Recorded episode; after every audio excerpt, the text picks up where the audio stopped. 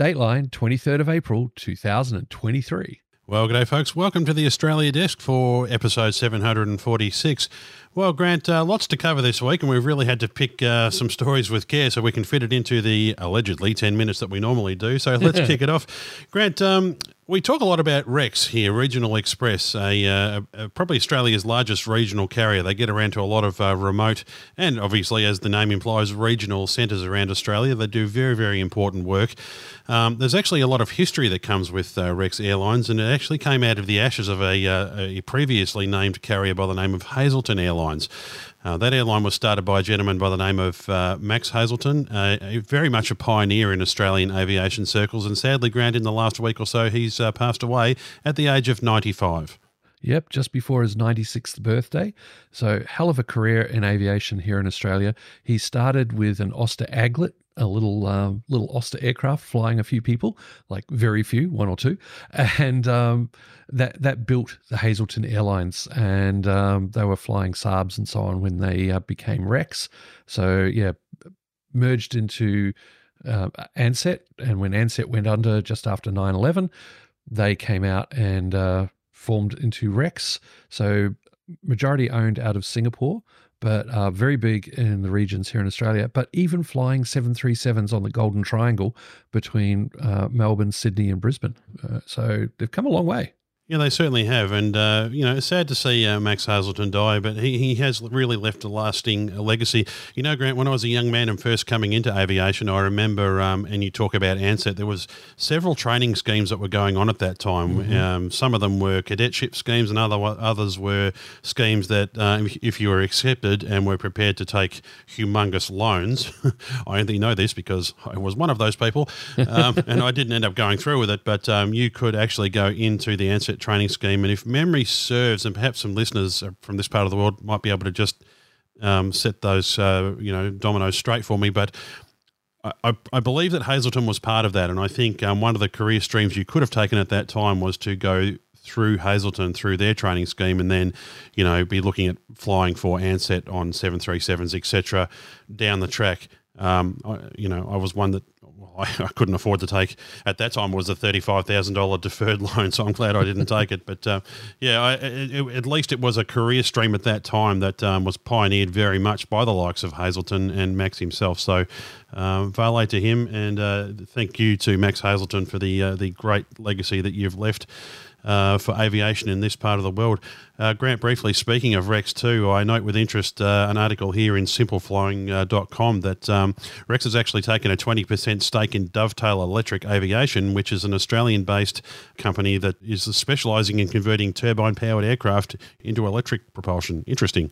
That's right. Dovetail, formed by Sydney Aviation Holdings, who own Sydney Airplanes, and also Dante Aeronautical, an electric aviation startup.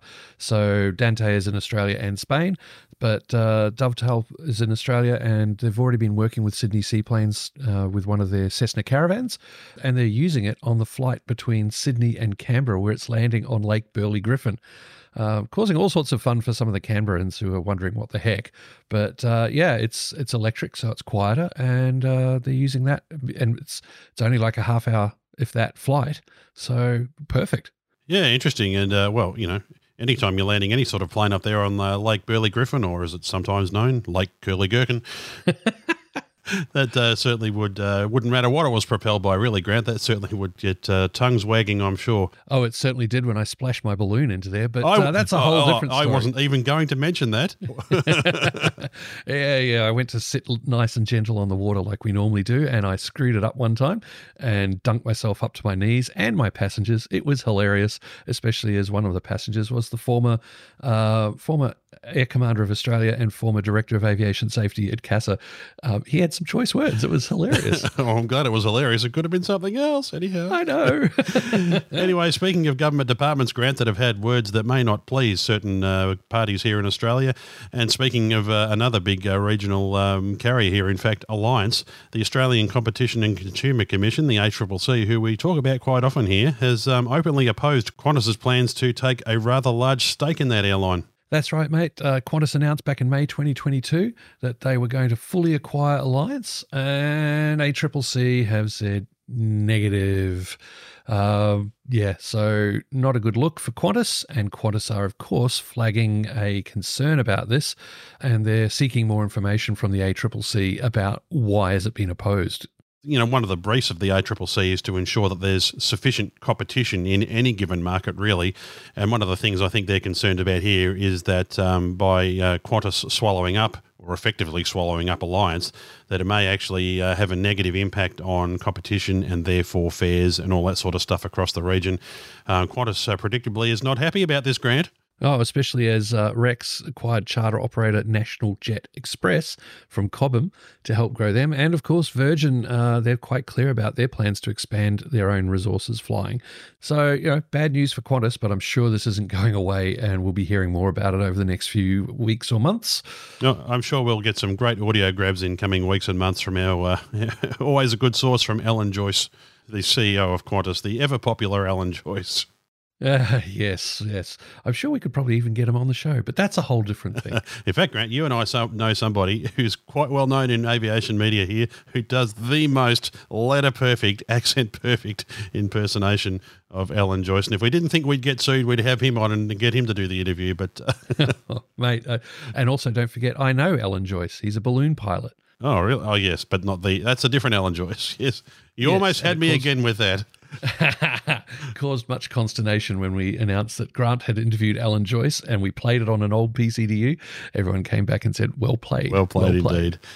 Grant, our last story on the list this week is turning to the warbird scene. And the warbird scene here in Australia has been the lucky recipient of a North American P51D, a Mustang. Another Mustang in the country, Grant. That can always be a good thing. Oh, totally. I believe this one is static only, though, but the Hunter Fighter Collection up at Scone, they've received this from the RAF Museum. It's actually painted in the markings of a former Royal New Zealand Air Force pilot who flew as an exchange pilot with the U.S. Army Air Corps in the UK and served with the 357th Fighter Group and escorted B-17s. Well, the fun part is Jack Cleland's family actually live in the Hunter Valley near Scone, where this aircraft will be on display. That's fantastic. Of course, Scone is the home for a lot of really great restored aircraft and a lot of warbirds. In fact, we had the Hawker Hurricane was living up there for a while.